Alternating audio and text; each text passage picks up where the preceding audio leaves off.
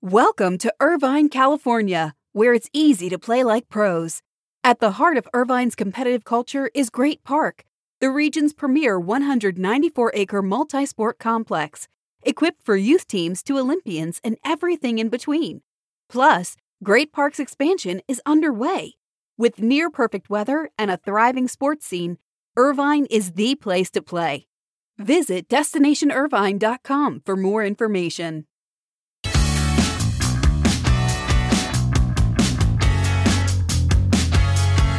Sports Business Journal will hold our first Twitter space called Strictly Business. Join us to discuss the latest news in the sports biz tomorrow, Thursday, April 21st, 2 p.m. Eastern Time on Twitter. Be sure to follow SBJ on Twitter at SBJSBD. And this is your morning buzzcast for Wednesday, April 20th. I'm Abe Madkour. I am with you today. I'm off to Arizona tonight where I'll spend time with legendary sports law professor Glenn Wong and students at Arizona State University on Thursday. I'm looking forward to seeing them. But we have a very busy news day. We start with more and more details about MLB's Jersey Ad Patch Initiative. The San Diego Padres were the first movers when it comes to jersey ads in baseball. They became the first team to announce a jersey deal, signing Motorola to a deal that will see the patch on their jerseys beginning with the 2023 season. Yes, next season. This is the first such deal to be unveiled by a baseball club since the league finalized the details of its ad patch program uh, late last month. So Motorola signs a long term deal with the Padres, becoming the official smartphone partner of the Padres. Padres officials said they've had discussions about this deal for well over a year, well before this became permissible, of course, with the new collective bargaining agreement. Remember, the patch program begins in 2023, but Motorola's sponsorship of the Padres has already begun, including signage in left field at Petco Park. While terms of the deal were not disclosed, sources told SBJ the club will get around $10 million per year. That is notable for a team in one of baseball's smallest markets, and it shows the valuation, the early valuation of the jersey ad patch. Meanwhile, SBJ's Terry Lefton reports that Excel Sports Management has won an agency shootout to sell the Angels jersey ad patch. And now, why is that important? Well, the Angels patch is especially popular because, of course, Shohei Ohtani's endorsement appeal in Japan. So the Angels are being seen as almost like a bellwether in terms of the valuation of the jersey ad patch. So they land with Excel Sports Management, who will take the lead to sell that. Meanwhile, the Dodgers have hired Sport 5 to secure partnerships not just for its jersey ad patch program, but a field presenting sponsorship at Dodger Stadium. This has been in the marketplace before. Now the Dodgers retain Sport 5 to help them sell not just the jersey patch, but the field sponsorship. Sources said the Dodgers are looking for as much as 20 million dollars per year for naming rights to Dodger Stadium turf, to the field. So this is very interesting inventory that Sport 5 will be trying to sell. Again, Dodgers looking for up to $20 million a year for that. So some major commercial assets in the marketplace right now for Major League Baseball. So you're going to want to keep your eye on the deals that are taking place. Some news out of the NFL in two markets yesterday. First, some discouraging news out of my hometown of Charlotte, where the Carolina Panthers and owner David Tepper have ceased their agreement with the city of Rock Hill to build a headquarters that was part of a 240 acre development. It was going to be owned by the team in South Carolina. The entire complex was scheduled to be you know, offices, headquarters, practice facilities, indoor and outdoor fields, all estimated to cost around $800 million in terms of the total development. So, right now, that project has ceased. It's not clear really what has gone down here. Okay, we've talked about this on the Buzzcast. The team, the Panthers, said the city of Rock Hill became delinquent on their obligation to fund the infrastructure and the development, but city leaders have disputed that. You know, I've been following this development since the start. I've said on the Buzzcast how much promise this development had. This was going to be modeled after the Star in Frisco and the Minnesota Vikings complex in Eagan. Uh, construction began in the summer of 2020 in Rock Hill which is about 20 miles south of Charlotte.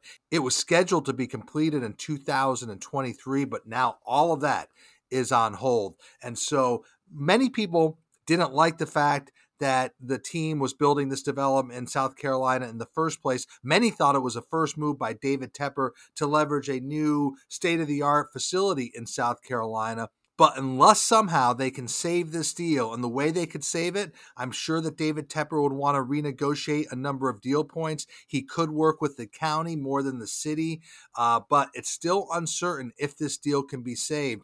Regardless, this will impact David Tepper's standing in this region. And let's just say that South Carolina politicians won't forget this experience if the Panthers walk away from this facility in Rock Hill, which is their intent to do after yesterday's news. So, outside of the Panthers, there was also news around the Buffalo Bills, who formally announced they have hired legends to lead planning, project management, sales, and partnerships, including naming rights for the team's new stadium in Orchard Park. Remember, Legends did similar work around the Raiders and around the Rams and Chargers at SoFi. So they will provide most of the soup to nuts planning and project management for the new building. It is unclear right now whether Legends will handle concessions at the new building. Those are currently handled by Delaware North, which is, of course, a Buffalo based company. So Legends lands a big deal with the Buffalo Bills. Let's move over to college sports. A tip of the cap to Oakview Group and the University of Texas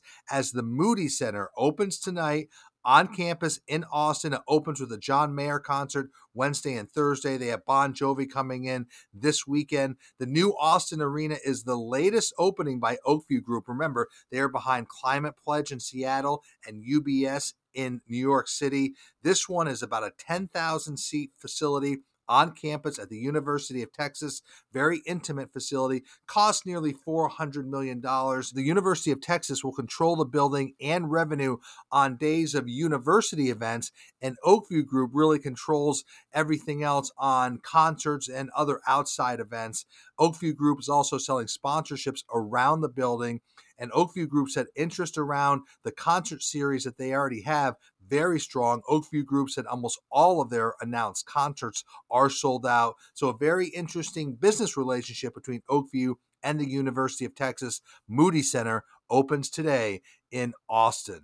Yesterday, the New York Times reported that Billie Jean King is among some of the backers who are starting a new incubator to support startups focused on women in sports. It's called the Trailblazer Venture Studio. Now, this will be handled by RGA Ventures, uh, Elysian Park, the Dodgers, and Billie Jean King Enterprises. It's a three month program with six to eight startups, and investments can range from $200,000 to $2 million.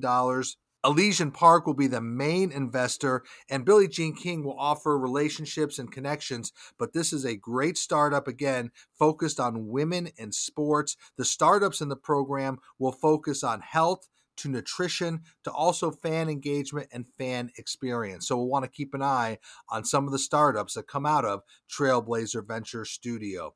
Some interesting news out of Hollywood first. The Hollywood Reporter has that Ben Affleck and Matt Damon are teaming up for a film on former Nike executive Sonny Vaccaro. If you know Sonny Vaccaro's story, incredibly colorful. Ben Affleck will direct He'll write, he'll co star and produce the film. Damon will star and also write and produce. Also, Mandalay Pictures, which is run by well known sports executive Peter Guber, will also produce the film. Now, Damon will portray Sonny Vaccaro, Ben Affleck will portray Phil Knight, and that's a story around Nike's effort to sign Michael Jordan in the mid 80s. We know how that deal worked out but no timetable has been given for this project. But this is a pretty interesting group to do a very interesting story. So count me as among those looking forward to this. Meanwhile, a little bit more buzz on winning time. Jerry West's legal team wants an apology and a retraction for his portrayal in HBO's Lakers Focus series called Winning Time The Rise of the Lakers Dynasty. I don't know if you've been watching it, but if you have been, I'd be interested to what you think of it. In a statement, Jerry West and his attorneys claim the show falsely and cruelly portrays Jerry West as an out of control, intoxicated rageaholic. Now, the portrayal of West is a surprise to me. I will note that those people I know close to Jerry West or who worked with Jerry West over the years have said and have told me they feel the depiction of Jerry West in Winning Time is not the West they worked with at all, and they don't feel it's very fair for what it's worth. But Jerry West not taking too kindly to his portrayal in Winning Time. Meanwhile, Kareem Abdul Jabbar made clear his opinions on Winning Time, saying he called it deliberately dishonest, but also drearily dull. So you continue to see uh, some chatter here around this series. Be interested to hear your thoughts on the show Winning Time, which is, of course, about the Lakers franchise during the late 1980s. And so let's end like we do around people. The Athletic is reporting that Washington State President Kirk Schulz has emerged as a favorite to become the Big 12's next commissioner. Remember, current Big 12 Commissioner Bob Bowlesby stepping down. The Athletic reports that Washington State President Kirk Schulz is an early favorite to become the next Big 12 Commissioner. So that is your morning buzzcast for Wednesday, April 20th. I'm Abe Madkour. Remember, I will be in Arizona on Thursday and Friday. You will have the buzzcast brought to you by managing editor David Albright. Until I speak to you on Monday, Stay healthy, be good to each other, and have a great week.